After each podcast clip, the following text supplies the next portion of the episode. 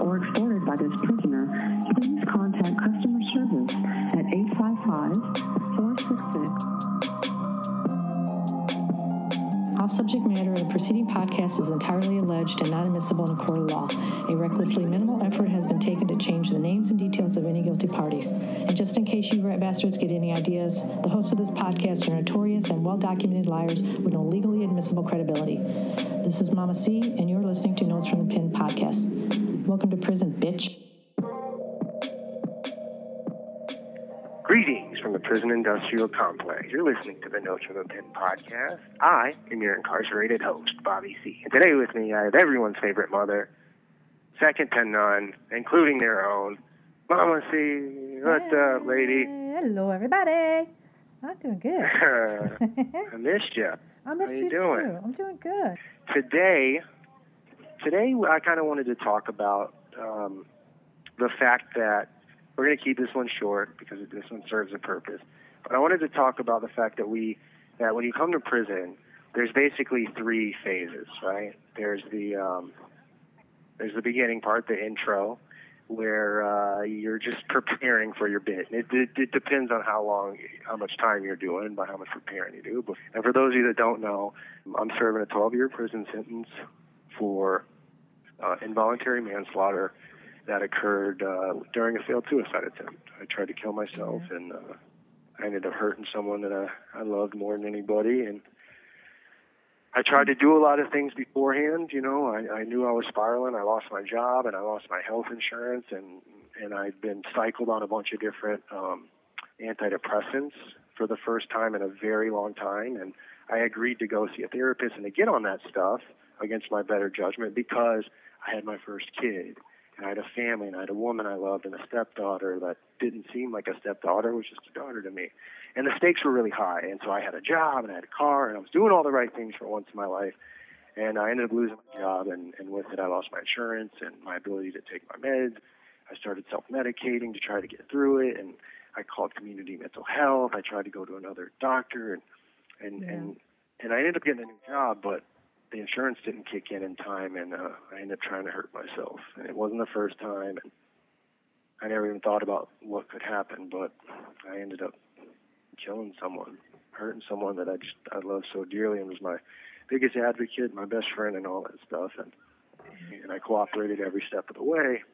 Um, took a polygraph, signed over any any stuff they wanted to look at they had, and I gave it to them. And Right. regardless for those of you that you know i'm just reiterating this because i think um, hopefully there's going to be some new listeners that check this out i just wanted to give a little backstory to to why i'm in here and, and, and since i've been in prison um, it started with my writing but it's, it's been a goal of mine to kind of show what prison is actually like um, the pa- taxpayers are funding this place and it's an utter disaster and failure and and um, I think a lot of people don't know what to do about it, or or even know that it's a failure. So we started. I started doing some, you know, investigative journalism, just reporting from behind the lines, and eventually I met a couple of cool comedians along the way and some relatively famous people. We started a podcast, and it's taken off, and we just built this great community. You know, I've always been a bit of a rebel, and in a system that uh, wanted to chew me up and, and settle me down in the belly of the beast, I decided like uh, let's maybe give this this bastard some indigestion, you know. Yeah. So we've made it all this way, and I've been documenting what it's like this whole time. And at the beginning, you're um, you're just completely prison mind state, right? That's your whole world, your whole life. You know, in my case, you go to a maximum security because of the amount of time I had. So there was no, I wasn't thinking about the free world, you know. And uh, so that was that was the beginning phase, and then you start getting the hang of things, and and and at some point, you know, you get to you settle in, and you get into the, the the second phase of prison, which is kind of building your life in here, deciding what you're going to do with with your time in here and how you're going to handle it. And my big thing was, can I be productive? Because because most people, I don't want to say most, a lot of people, they spend their time just trying to blow through the time. yeah. You know, playing Right. playing chess or card games or just talking shit or or drawing or whatever it is. I, I was really trying to to do something, and I and I managed to. You know, it was, it was a lot of impediments, but with the help of you specifically, oh Mama C here, I was able to to do some things, and Yeah. meet a lot of people and make some progress. You know, I became part of PEN America's Incarcerated Writers Bureau, which who knows when that's going to come out. Uh, I've been published in places. Uh, been working my ass off. I ended up in college and all that stuff. And now, which seems really crazy to me, and there's an analogy for for life in general. When you're younger, you think, I can't imagine when I'm an adult, and then you get to be an adult, and you're like, when did this happen? you know. right.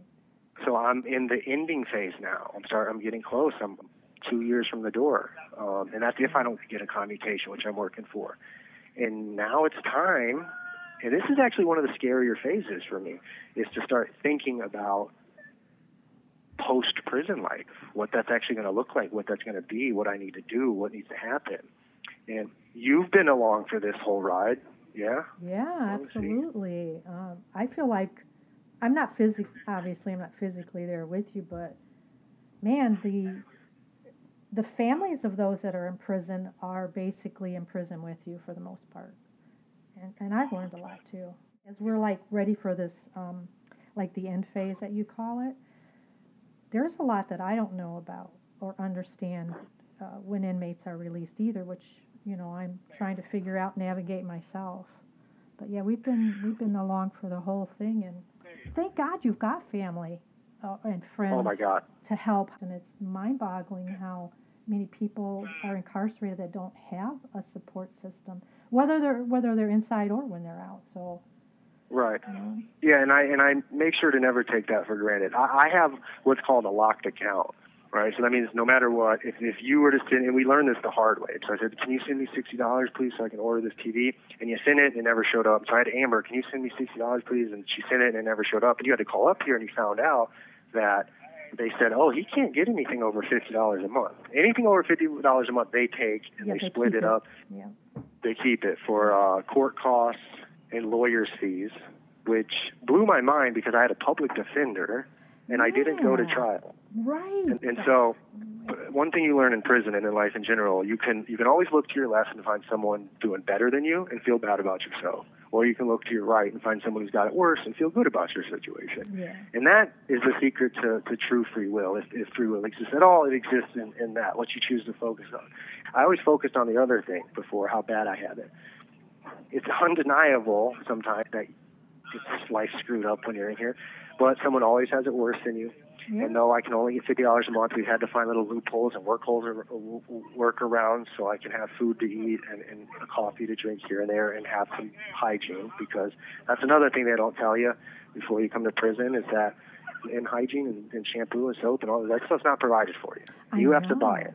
That's right. That was one of the And- biggest misconceptions I found out quickly was that. and it's uh it's outrageously priced price gouging to the to the fullest yeah and so you know of all the things you learn that was a big one and that kind of ties into what's going on today right so you know i come to prison one day and then i uh, you know i get here the next and realize that i owe you know twelve thousand dollars and there's no way we were in a position. I mean i have some help. You guys can put fifty dollars a month on my account and you know you could probably do a hundred if you really needed to. And along the way i've had people these you know, the amazing pebbles out there that listen to the show and stuff and help out and, and and I have lived more comfortably than than I did early on. But that's mm-hmm. another thing you learn is, is it's money, money, money. And they they put you in a weird position because I owe the twelve thousand, but I'm not allowed to have any money or make any money in the outside world. So God forbid you even had to adjust your will because if Yeah. something had happened and and I happened to be in prison when you passed, they would take it. Yeah.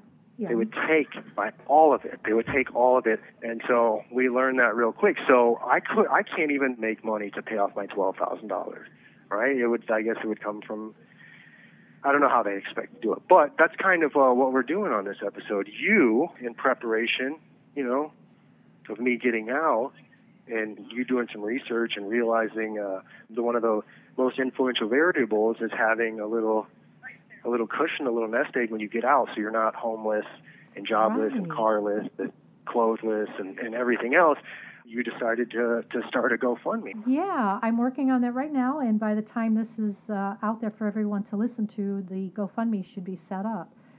Um, one of the things that, I mean, we're your family, and we love you, and we'll do everything within our power to help you. That's a no-brainer. but I can't let my pride get in the way of you having a fighting chance when you get out. And so I need to put my pride aside and realize that I can't, you know, we can't do this al- alone. It's impossible. So I need, you know, help. We need help. And one of the ways to do that is a, a GoFundMe. I know you're going to be getting out soon, and we, your family and your friends that love you, want to know what can we do to help. And uh, I've learned that we have to understand the rules that you have to live by, and they're not always easy. they have barriers and roadblocks set up. It's hard for families to understand and navigate too. So Right. um, yeah, and, and we're learning. You know, each What state. is- are you? What are you talking about specifically? Well, for example, You have one minute remaining. What the fact that if the fact that if I wanted to start a, a fundraiser, I couldn't. That type of thing. Well, yeah, that, and for the fact that um, I had to, you know, we had to change our, our will. Not that we have anything. I mean, we, like most Yeah. people, live paycheck to paycheck, but we bought a house, and any equity that's earned over the years, if it's left to everybody to include you, the state will come in and take it.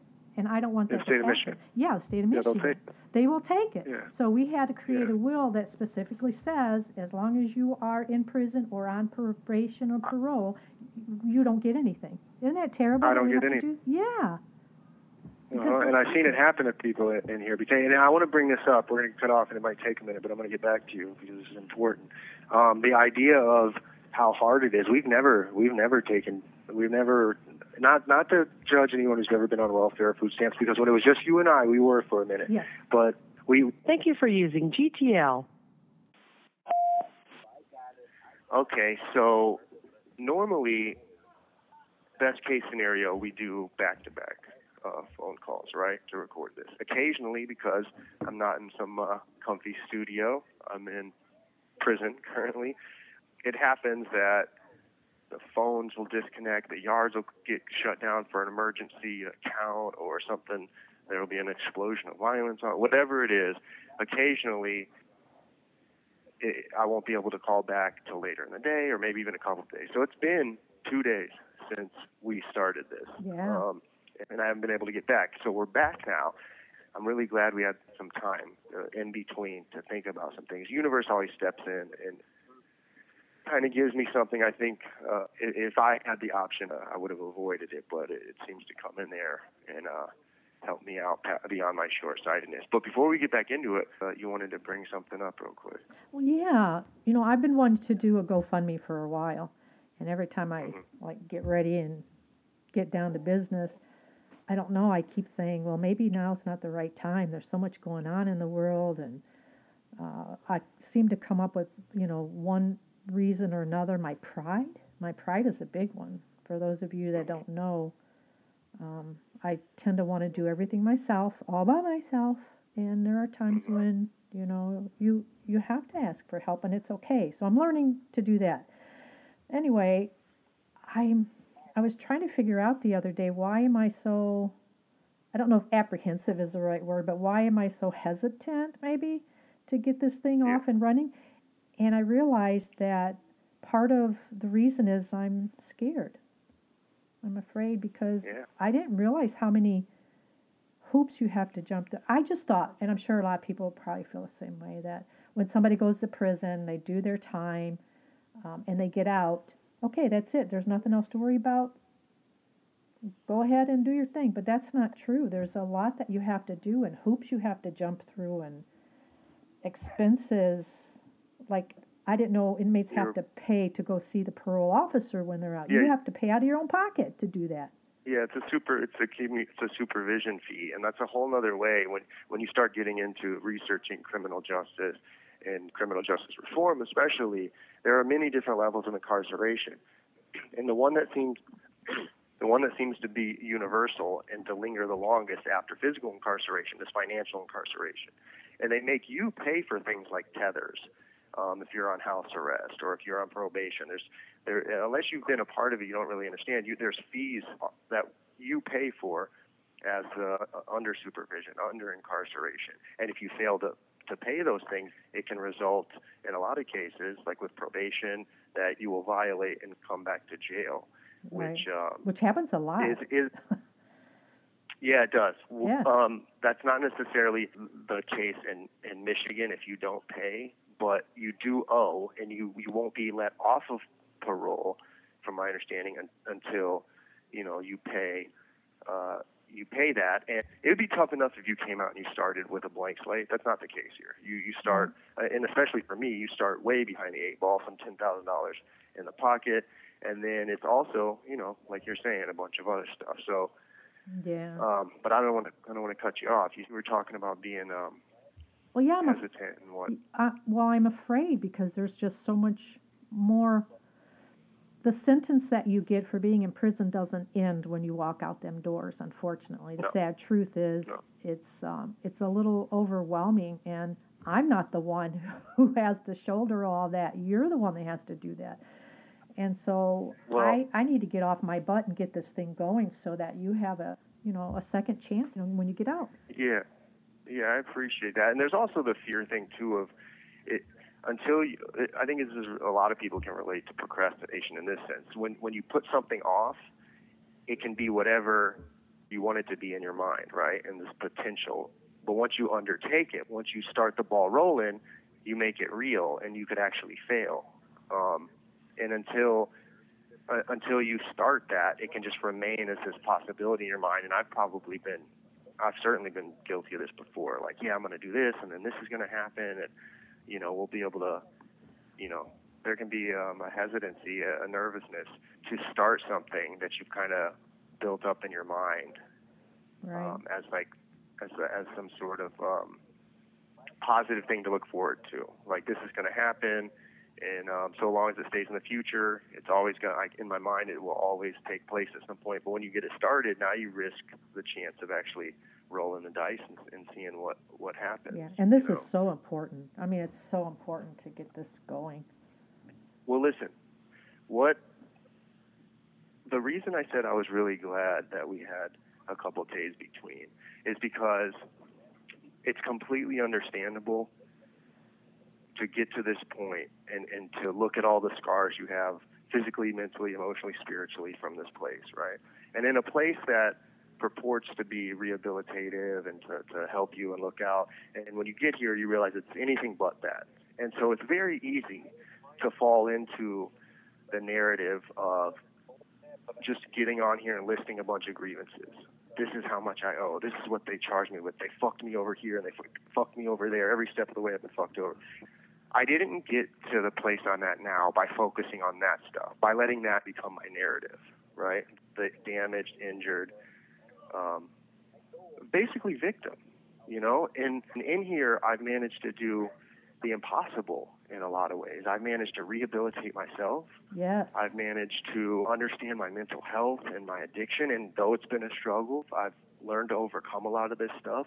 I've learned discipline physically, mentally, um, intellectually. I've went to school. We've built this community of amazing people. I've gotten published. I'm part of the PEN America's program for writers, and none of that would have been possible if I only focused on the grievances. And if I had got locked into that phase, none of this would have been possible. I met my favorite comedian. We're really we're best friends now. I've had work featured on Rogan show. Like just amazing things have happened. And none of it would have happened if I had focused on just that, right? And getting to the end of my sentence, it's really easy to say, I've worked so hard and I've done the right thing, the quote unquote, the right thing, and I've gone above and beyond as it pertains to for accomplishing the things prison is supposed to help you accomplish but doesn't. right? I've done it. I've put in the work and I've managed to grow and, and just make all this make make all this progress in here. Not with the help of the institution, but in spite of it. Right? Exactly. Yes. So I realized rather than come on here and, and focus on the, the all the fuckery and, and and how screwed I am financially, I just thought I'd come on here and say, just humble myself and just say, I just I need help. I'm getting out. I've done everything I can. Um, there's a lot more to do. I me personally, I don't want to just get out. My plan isn't to just get out and just live a normal life. My plan is to take this torch that I've been slowly, slowly uh, uh, lighting and, and carrying um, as it pertains to criminal justice reform and exposing the truth and reality of what's going on behind here, the, the hardships inmates and their families face. I need this is going to be part of my lifelong mission. I'm going to I'm going to write books and all these different things along the way, hopefully. But no matter what, at the base level, the foundation of all that is going to be help, continuing to help inspire change, to lobby for change, to write papers, to to contact people, to to help move the needle when it comes to the mythos of criminal justice and the reality of criminal justice. And for me to do that, I need help. That's all I need. And, and, I, and I don't need, I just need a shot. That's all I need. I just need a shot. If you give me a shot, if I, if I get out and I have a little bit of cushion and I can, you know, get my license back and, and get a car and pay for insurance and have a place to stay and, and, and have clothes and not have to focus all my energy on trying to rebuild a life because that's I mean that's uh, just an entire insane uh, amount of work, effort, and, and everything in its own. And coming from a system for the last 10 plus years that you would think would help people with that, but doesn't, I'm just not in a place. I don't have it.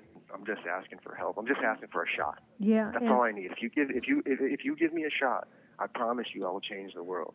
I will never stop fighting. I will get out there and I'll be a voice. I will, I'll, I'll move from a pebble in the shoe of the prison industrial complex to a thorn in the side, and and to be a, a mouthpiece and a representation of people not just in prison and their families, but people who suffered with mental health and addiction, who turned to try to get help like I did and, and, and was turned away or failed or let down by a system. And um, that's all it is. I just if you if I'm just coming here with with, with empty hands, saying if if if you can, if you can help, I just I need your help. Just if you watch what I do with it, I promise you I'll make you proud. And that's this is really emotional for me all of a sudden. I thought I would be better, but I think that's part of the problem where the pride gets in my way too is that I you know, we live from paycheck to paycheck. We're retired. And so like a lot of people out there, we live from paycheck to paycheck and it hurts me that that we can't take care of this for you. I mean, as your parents, we want to be able to take care of our kids, and we just can't do this by ourselves.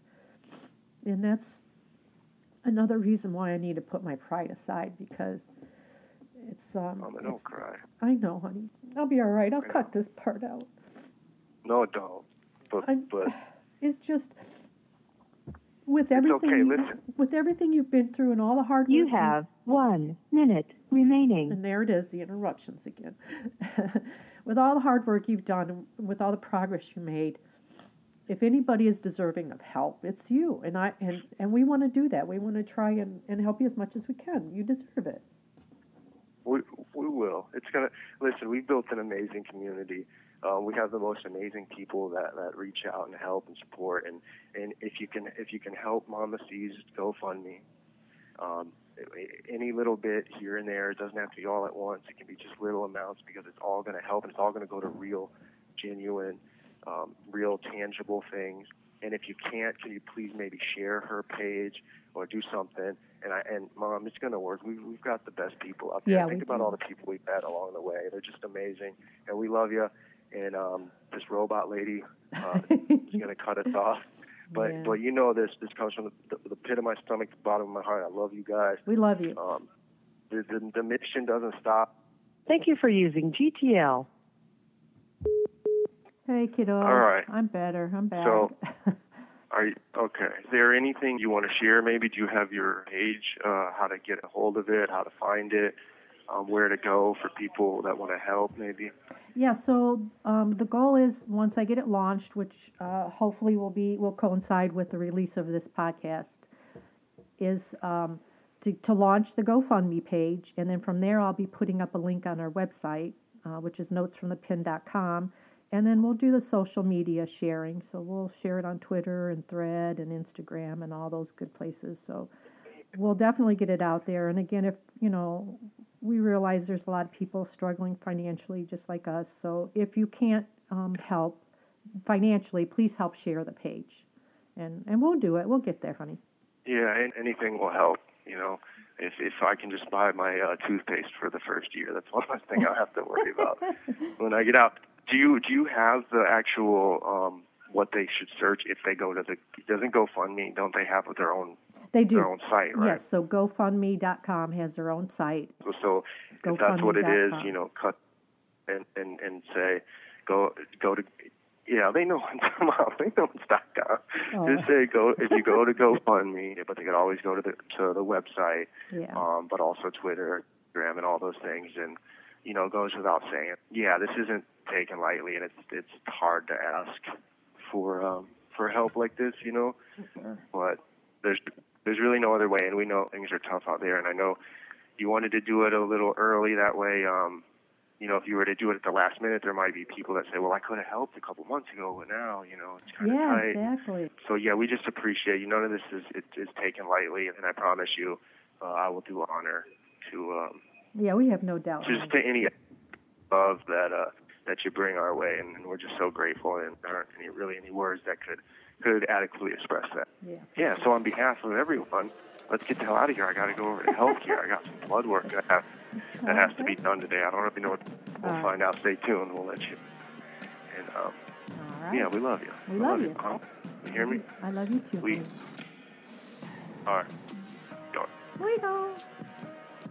Hi, everybody. Mama C here. For the complete library, full episodes, and bonus content, and mainly to support this cause, visit Notes from the Pen on Patreon.